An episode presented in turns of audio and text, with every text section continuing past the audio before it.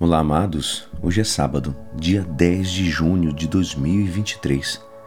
E hoje a nossa igreja nos convida a meditar juntos o Evangelho de São Marcos, capítulo 12, versículos 38 a 44. Naquele tempo, Jesus dizia no seu ensinamento à multidão: Tomai cuidado com os doutores da lei.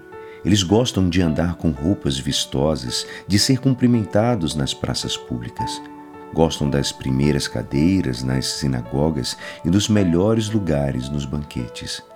Eles devoram as casas das viúvas, fingindo fazer longas orações. Por isso, eles receberão a pior condenação. Jesus estava sentado no templo diante do cofre das esmolas e observava como a multidão depositava suas moedas no cofre. Muitos ricos depositavam grandes quantias. Então, chegou uma pobre viúva que deu duas pequenas moedas que não valiam quase nada. Jesus chamou os discípulos e disse: Em verdade vos digo, esta pobre viúva deu mais do que todos os outros que ofereceram esmolas.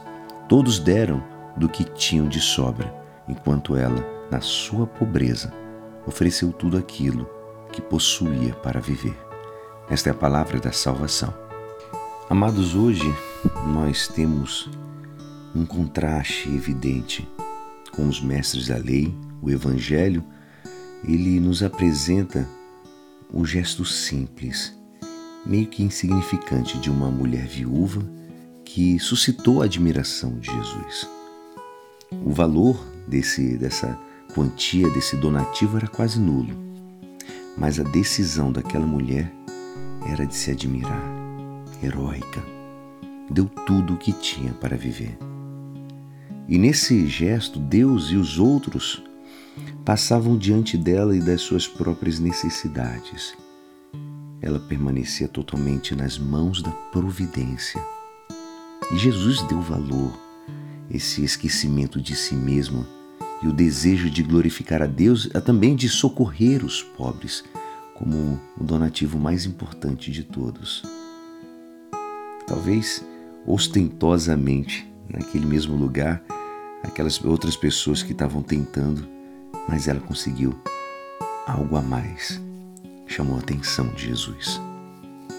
Amados, a opção fundamental e de salvação tem lugar no núcleo da própria consciência, quando decidimos nos abrir a Deus e viver à disposição do outro, do próximo o valor da eleição não é dado pela qualidade ou quantidade da obra feita, mas pela pureza da intenção e principalmente também a generosidade do amor. E é assim esperançoso que esta palavra poderá te ajudar no dia de hoje que me despeço. Meu nome é Alisson Castro e até segunda. Um abençoado fim de semana. Amém.